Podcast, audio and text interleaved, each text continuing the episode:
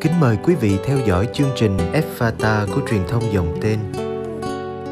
Chương trình hôm nay gồm có chuyên mục Năm Thánh Y Nhã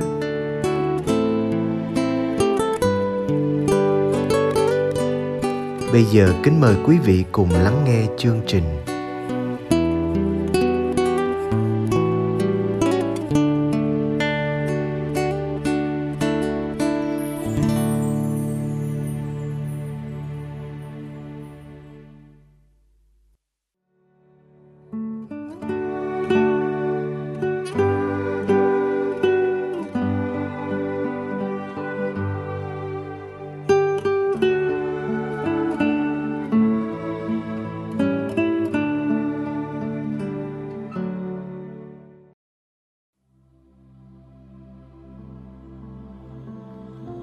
Sinh ra để chiến đấu, được thiên chúa chạm đến.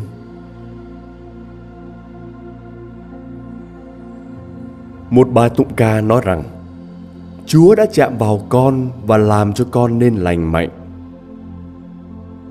Trong nhiều dịp, chúa giêsu đã chữa lành nhiều người bằng cách chạm vào họ. Khi một ai đó được thiên chúa chạm đến, có một điều gì đó trong cuộc sống, trong lối suy nghĩ và hành động của anh cho thấy một dấu ấn của Thiên Chúa. Điều đó không có nghĩa là Thiên Chúa chạm đến tất cả các vị thánh theo cùng một cách thức như nhau, hoặc họ phải làm phép lạ và bị đau khổ. Trên thực tế, đúng hơn là họ đau khổ nhiều. Đó là trường hợp của cha Ignacio, như được minh chứng bởi những người bạn gần nhất của cha. Cha Gonçalves de Camara một linh mục dòng tên vốn là thầy dạy của hoàng tử Bồ Đào Nha. Trong một thời gian, Ngài là cánh tay phải của cha Ignacio trong việc điều hành cộng đoàn. Cha Camara nói rằng, người ta thường đem thư đến cho cha Ignacio. Nếu là thư khẩn cấp, ngay lập tức Ngài sẽ mang đến cho cha Ignacio, người thường đang cầu nguyện trong nhà nguyện. Vào những dịp như vậy, Ngài thấy trên khuôn mặt của cha Ignacio không chỉ tỏ lộ thái độ cung kính đạo đức như những người khác lúc cầu nguyện mà còn tỏa sáng như một ngọn lửa đang cháy trong con người ngài. Một nét đặc trưng khác ăn sâu trong ngài đó là niềm vui nơi đôi mắt.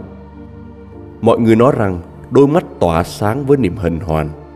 Chalines kể lại rằng vào một ngày kia có một người bị quỷ ám ở Padua đã mô tả cha Ignacio như sau. Người Tây Ban Nha nhỏ con, thấp bé đi hơi khập khiễng với đôi mắt toát lên niềm vui. Các cha trong cộng đoàn thường biết rất rõ là khi cha Ignacio dân lễ hoặc tham dự thánh lễ, ngày hôm sau Ngài sẽ ngã bệnh. Điều có thể làm cho thân xác cha Ignacio mệt mỏi do sự kết hiệp cao độ và thân mật với Thiên Chúa. Cha đặc biệt yêu thích các lời cầu nguyện của lễ kính ba ngôi cực thánh. Sự khó chịu liên tục do nước mắt của những thánh lễ gây ra đã ảnh hưởng đến thị lực của cha.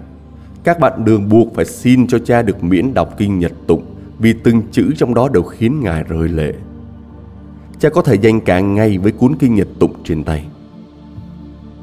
Cha Linus, người được cha Ignacio nói rằng một ngày nào đó ngài sẽ kế vị cha trong vai trò tổng quản của dòng, đã rất quan tâm tới cha Ignacio. Linus cho biết rằng cha Ignacio thường lên sân thượng vào buổi tối và ở lại đó trong một khoảng thời gian để ngắm nhìn bầu trời. Sau đó Ngài quỳ gối làm một cử chỉ cung kính Thiên Chúa. Tiếp đến, cha ngồi xuống, lặng lẽ khóc và chìm sâu trong cầu nguyện. Có lẽ để chuẩn bị người kế vị là Lainez cho công việc mà cha ấy đảm trách, cha Ignacio đã chia sẻ cho cha những kinh nghiệm riêng của mình. Cha tiết lộ rằng cha thường thấy Chúa Giêsu trước mặt mình, tỏa sáng như mặt trời – Ngài cũng nhận được những luồng sáng đặc biệt từ Thiên Chúa để hiểu về mầu nhiệm thánh thể, mầu nhiệm ba ngôi cũng như từng ngôi vị. Trong cầu nguyện và trong sự hiện diện của Thiên Chúa, cha luôn thụ động chứ không chủ động. Thái độ thụ động trước sự hiện diện của Thiên Chúa là điều thường thấy trong đời sống của các vị đại thánh, giúp họ mở ra và lãnh nhận những ơn ngoại thường từ Thiên Chúa. Trong một khoảng thời gian, cha Ignacio có giữ một cuốn nhật ký.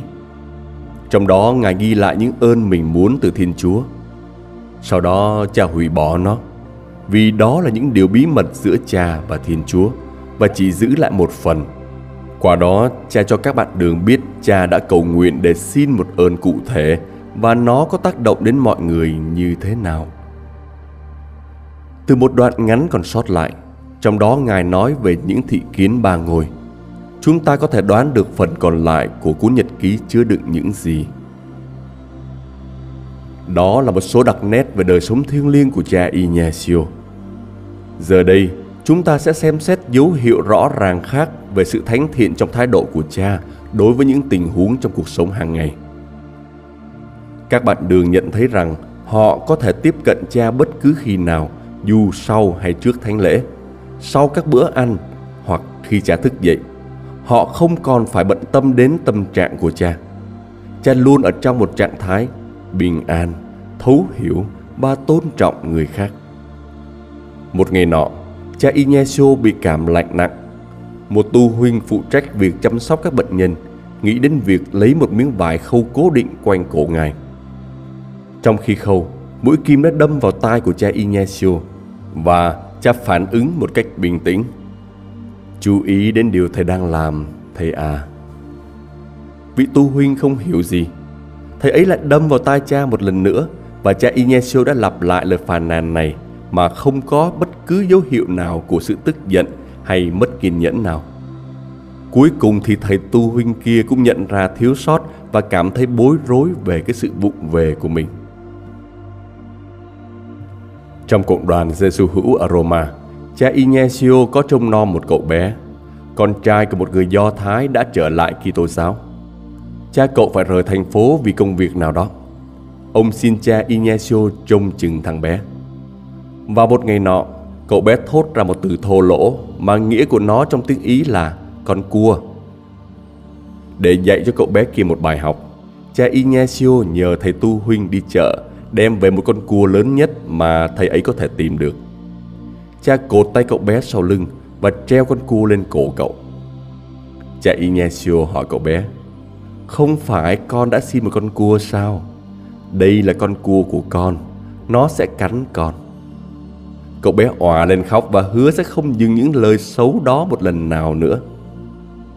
Sau đó, cậu gia nhập dòng đa minh và trở thành giám mục. Cậu không bao giờ quên bài học mà cha Ignacio đã dạy cho cậu với con cua. Lần khác, một người có tầm ảnh hưởng và là một người bạn của dòng cảm thấy đau buồn sâu sắc vì các cha đã không trao phó bất cứ công việc nào cho ông.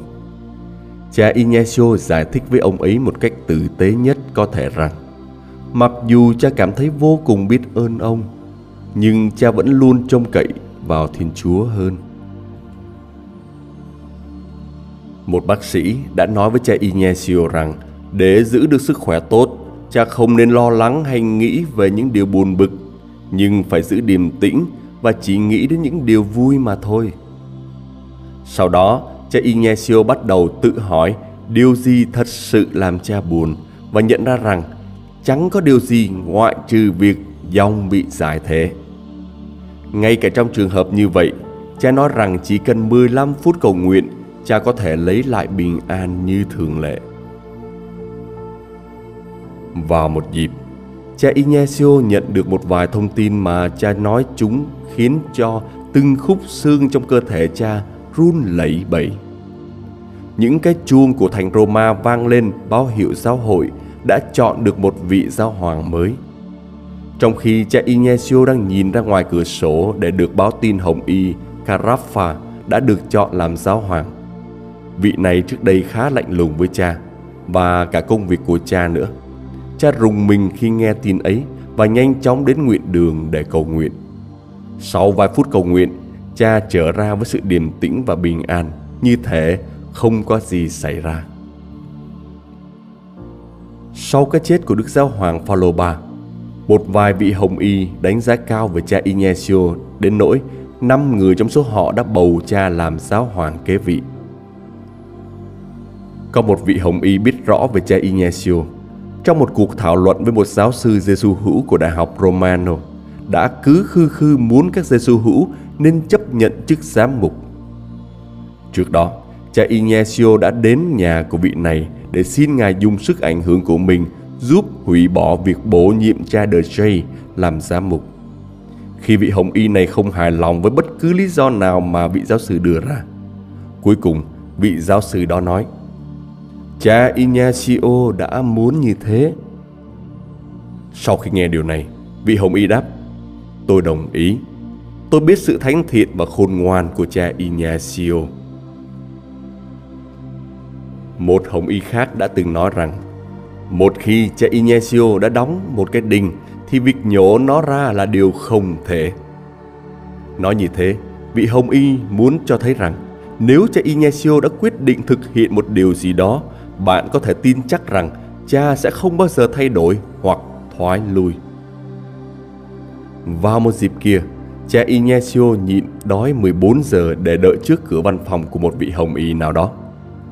Lainez đã cố gắng đưa cha Ignacio đến công đồng Trento vì sự khôn ngoan và thánh thiện của cha, không vì lý do nào khác hơn là để cầu nguyện cho công đồng tại đó.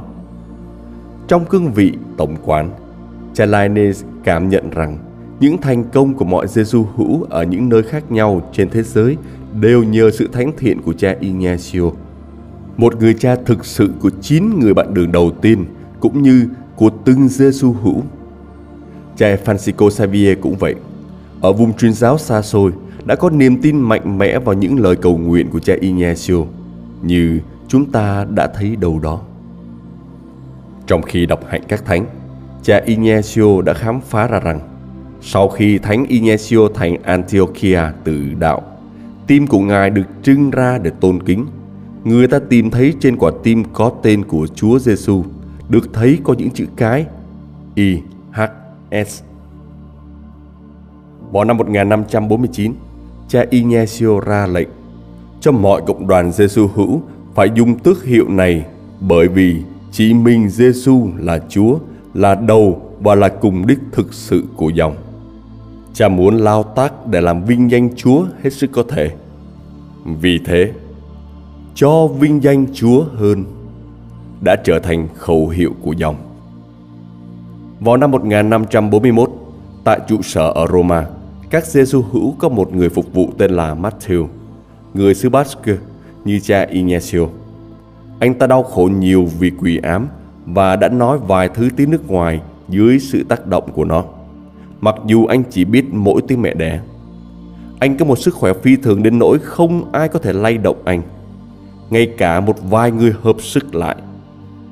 Lúc đó cha Ignacio đi vắng người thanh niên được bảo rằng khi nào về, cha sẽ trừ những con quỷ ra khỏi anh ta. Khi đó, anh ta nói rằng trên thế giới này, cha Ignacio là kẻ thù lớn nhất của anh. Khi cha Ignacio trở về, người ta đưa người đàn ông bị quỷ ám đến phòng cha. Sau khi ra lệnh những người khác ra ngoài, cha đã bắt đầu giải phóng anh ta khỏi những kim kẹp của ma quỷ. Sau đó cho anh ra về. Trong suốt năm cuối đời của cha Ignacio, các cha đại học Loreto liên tục bị ma quỷ quấy rầy và các ngài không thể chịu nổi sự quấy phá của chúng.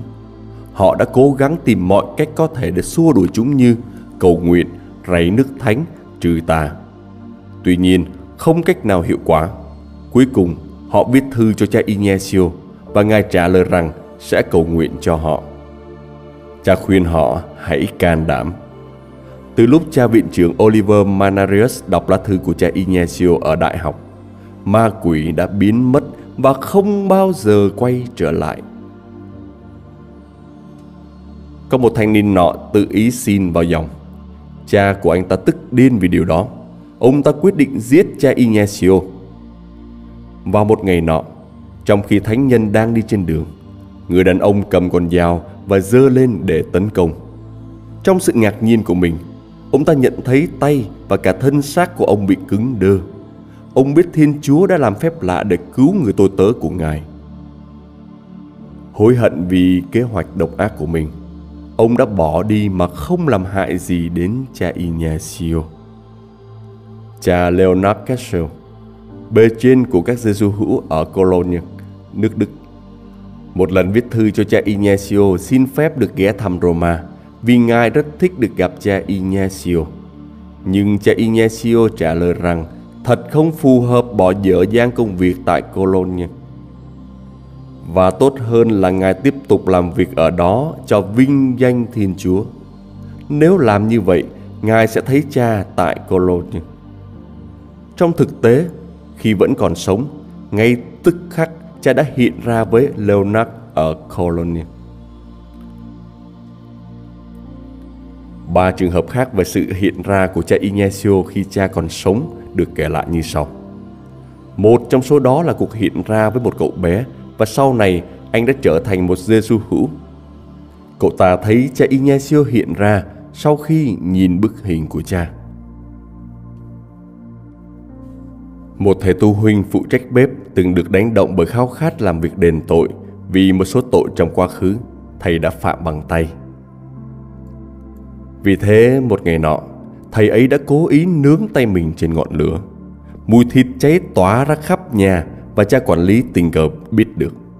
Vị tu huynh bây giờ không thể che giấu hành vi của mình được và đã xưng thú nó. Nhiều người cho rằng bởi vì thầy ấy tự ý làm tổn thương đôi tay nên sẽ không được giữ lại trong dòng nữa. Vấn đề này ngay lập tức đến tai cha Ignacio và cha cầu nguyện.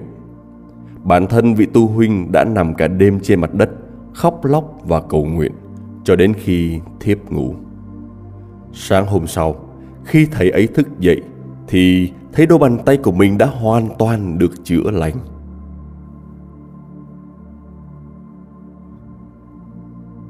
Miguel Zarovira là một tiến sĩ luật từ Barcelona đã đến Roma. Và tại đây, ông liên lạc với cha Ignacio. Miguel đã đưa ra quyết định về tương lai của mình mà không nói với bất kỳ ai. Cha Ignacio cầu nguyện cho ông ta và cha cũng xin các cha khác làm như vậy. Một ngày nọ, cha nói với ông ta Miguel, anh đã quyết định kết hôn.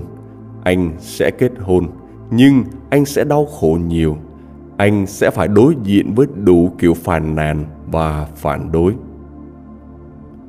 chẳng may về sau những lời đó đã thành hiện thực vào lúc Miguel được 70 tuổi khi ông được hỏi về việc phong thánh cho cha Ignacio. Dựa vào lời của ông, ông đã chịu nhiều đau khổ hơn bất cứ người đàn ông nào có thể chịu đựng được trong cuộc sống này. Ông Miguel này cũng là người đã chuyển thư của Francisco Borja cho cha Ignacio. Cha Ignacio đã tiên báo rằng một ngày nào đó, tác giả của lá thư sẽ trở thành tổng quản của dòng. Tất cả những ví dụ này và nhiều ví dụ khác đều cho chúng ta thấy rằng cha Ignacio là người được Thiên Chúa chạm đến. Nói cách khác, Cha Ignacio là khí cụ Thiên Chúa đang sử dụng để cho người khác thấy tình yêu của Ngài và giúp họ trở về với Ngài. Một khí cụ phải được kết hợp với đôi tay sử dụng nó. Và cha Ignacio đã kết hiệp cách liên ly với Thiên Chúa trong cầu nguyện. Một sự kết hiệp như thế sẽ không khả thi nếu không có sự tự hiến hoàn toàn cho Thiên Chúa. Và một sự chiến đấu không ngừng trong việc chống lại các khuynh chiều tự nhiên của xác thịt.